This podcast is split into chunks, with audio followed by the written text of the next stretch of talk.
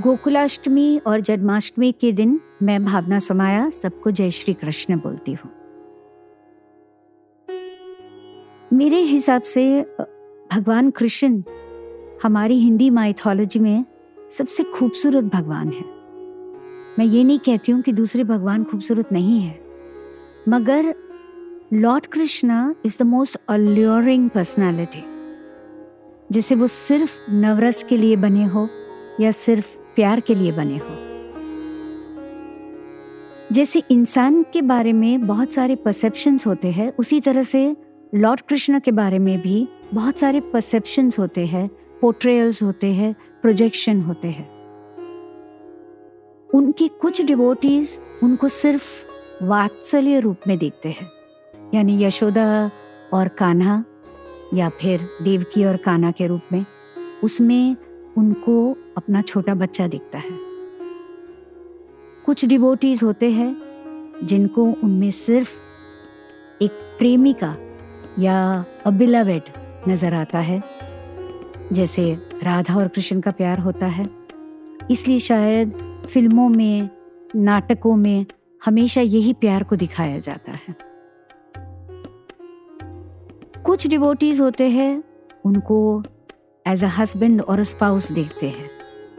वो प्यार होता है रुक्मिनी पटरानी रुक्मिनी या महारानी सत्यभामा का प्यार।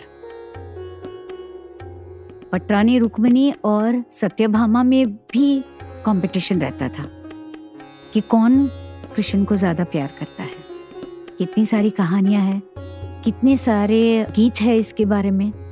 मैंने खुद, एक कहानी पढ़ी थी बचपन में, जहाँ पे एक दिन कृष्ण के जन्म पर उनका जन्मदिन था। तो सत्यभामा अपने पति से कहती है she will weigh him in gold तो कान्हा जी मान जाते हैं। उनको एक स्केल पर बिठाया जाता है और दूसरी स्केल पर सत्यभामा एक के बाद एक सोना रखती जाती है। मगर स्केल मूव नहीं करता है। वो हैरान है कि ऐसे क्यों हुआ। थोड़ी देर के बाद वो सारा सोना उतार देती है नीचे और रुक्मणी आती है। रुक्मणी सत्यभामा से बड़ी है और वो सिर्फ़ एक तुलसी का पत्ता रखती है स्केल पर और स्केल मूव करता है। क्योंकि कृष्ण जो है, वो सोना या रूपा या हीरे के लिए भूखा नहीं है, वो प्यार के लिए भूखा है और तुलसी भी एक प्यार का रूप ही। है कोई उन्हें गोपाला बुलाता है कोई उनको द्वारिकाधीश बुलाता है। पैदा हुए वो मथुरा में, बाद में वो पहुँच गए गोकुल, वृंदावन में। उन्होंने प्यार किया और फिर वो वापस आए मथुरा, कंस से लड़ने के लिए और फिर बन गए द्वारिकाधीश। हम जैसे लोगों को भी हमारे एक फेवरेट गॉड होते हैं। और वो क्यों होते हैं, हमारी अपनी कहानी होती है। बचपन से हमारे घर में एक मंदिर होता था। सब भगवान होते थे उसमें। और मेरी माँ सबकी पूजा करती थी।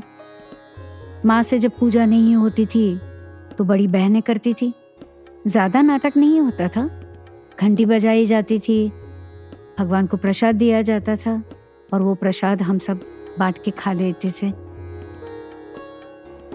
एक दिन मेरी एक सहेली ने मुझे एक कृष्ण की मूर्ति दी। ये मूर्ति मेरे घर क्यों आई? वो सहेली ने मुझे ये मूर्ति क्यों दी? वो तो ऊपर वाला ही जानता है। मगर माँ ने सिखाया था कि जब कोई भी मूर्ति घर पे आती है तो उनका आरती से स्वागत करते हैं और उनको एक स्थान ग्रहण होता है, एक आसन दिया जाता है। और एक बार जब आसन तय कर लो तो फिर उनको वहाँ से हिलाया नहीं जाता। 2007 में ये कृष्ण की मूर्ति मेरे घर आई। 2008 में मैंने कृष्ण पर मेरी पहली किताब लिखी। ये किताब ओरिजिनल किताब नहीं है, एक ट्रांसलेशन है या ट्रांसक्रिएशन है। एक बहुत ही प्रसिद्ध गुजराती ऑथर काजल ओझा वैद्य, जिन्होंने गुजराती में एक किताब लिखी थी, कृष्णायन। इसकी ऑडियो बुक मेरे पास पहुँची, मैंने सुनी और मैंने कहा, मैं इस किताब का ट्रांसलेशन करूँगी. ये किताब कृष्ण भगवान की ज़िंदगी में आई हुई औरतें के संबंधों के बारे में है। यानी भगवान कृष्ण का अपनी पत्नी रुक्मणी के साथ क्या रिश्ता था? भगवान कृष्ण का अपनी छोटी रानी सत्यभामा के साथ क्या रिश्ता था? भगवान कृष्ण का अपनी प्रेमिका राधा के साथ क्या रिश्ता था? और भगवान कृष्ण का फ़र्स्ट फीमेल फ्रेंड द्रौपदी के साथ क्या रिश्ता था? ये किताब लिखने के दौरान जो मैंने महसूस किया या जो मेरे पर आप बीती, वो जैसे एक लाइफ ट्रांसफॉर्मिंग एक्सपीरियंस रहा मेरे लिए। उसके बाद, करीबन आठ साल के बाद 2018 में मैं कहूँगी, मैंने कृष्ण भगवान पर एक दूसरी किताब लिखी। मैं सिर्फ़ ये दो किताबों के बारे में इसलिए बात कर रही हूँ क्योंकि वैसे तो सब जानते हैं कि मैं सिनेमा पर लिखती हूँ। इसे मेरी ज़्यादातर किताबें सिनेमा पर होती है। मगर ये दो किताबें मेरे लिए बहुत स्पेशल है क्योंकि ये किताबें नहीं, मेरी ज़िंदगी का एक हिस्सा है। मेरा एक रिश्ता है अपने मुरली धर के साथ। और ये रिश्ता मेरे लिए बहुत ही अहम है। एक दिन मैंने कुछ रिसर्च किया था और तुलसी पर मैंने बहुत ज़्यादा लिख लिया। उसके बाद मैं बहुत सारे पब्लिशर्स के पास गई और मैंने कहा कि एक तुलसी पर मैं किताब पब्लिश करना चाहती हूँ। सबको जो लिखा हुआ था बहुत पसंद आया, मगर सबने एक ही बात कही कि the word count is too little यानी जितने शब्द होने चाहिए एक किताब में, वो पूरे नहीं बैठते थे। बहुत सोचती रही कि किस तरह से इसका वर्ड काउंट मैं बढ़ा दूँ। मगर जितना तुलसी पर मेरे पास रिसर्च था, वो उसमें मैंने डाल दिया था। कुछ सालों के लिए मैंने इस किताब को छोड़ दिया। मैंने कहा, चलो छोड़ देते हैं। इसका जब वक्त आएगा, तब देखा जाएगा।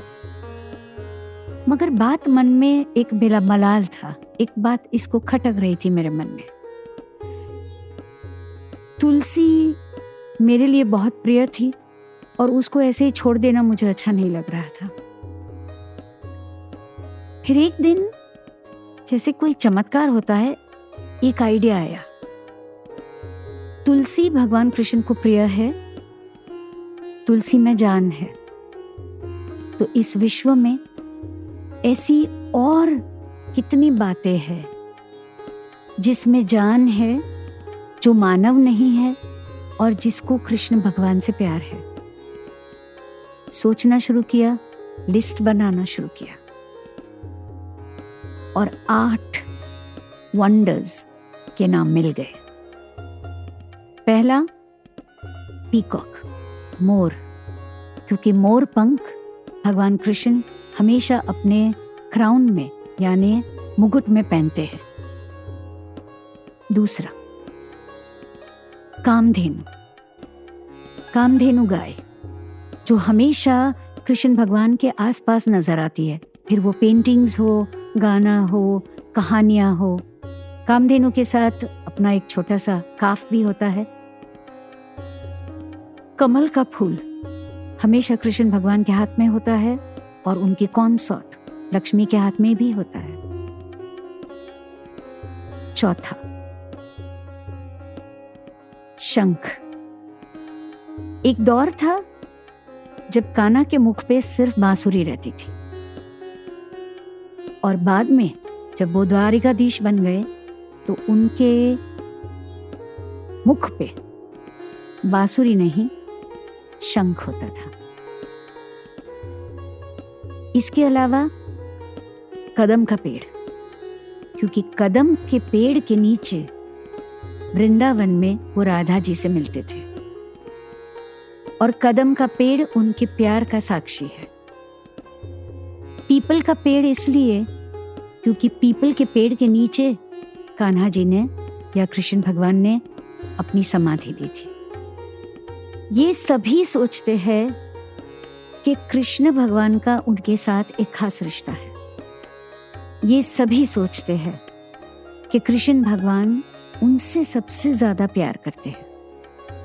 सृष्टि के ये आठ अजूबे, हर कोई ऐसा मानता है कि कृष्ण भगवान के साथ उनका एक खास रिश्ता है।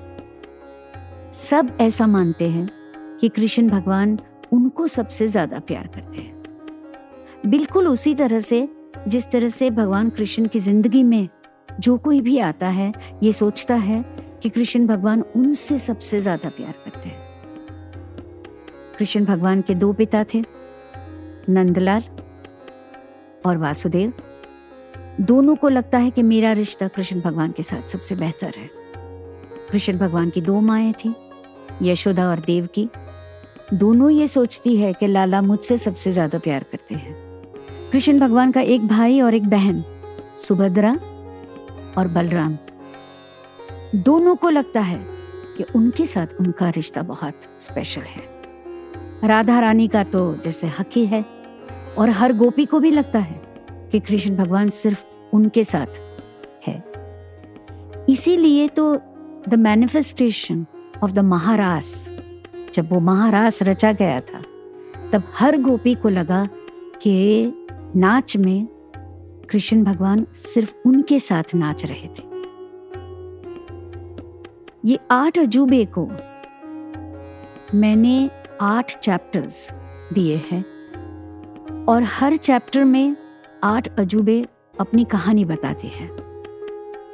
इसमें उनकी खुद की जर्नी है और उनकी डिवोशन टू लॉर्ड कृष्णा, जिसमें वो अपना प्रेम व्यक्त करते हैं और अपनी दुविधाएँ भी बताते हैं।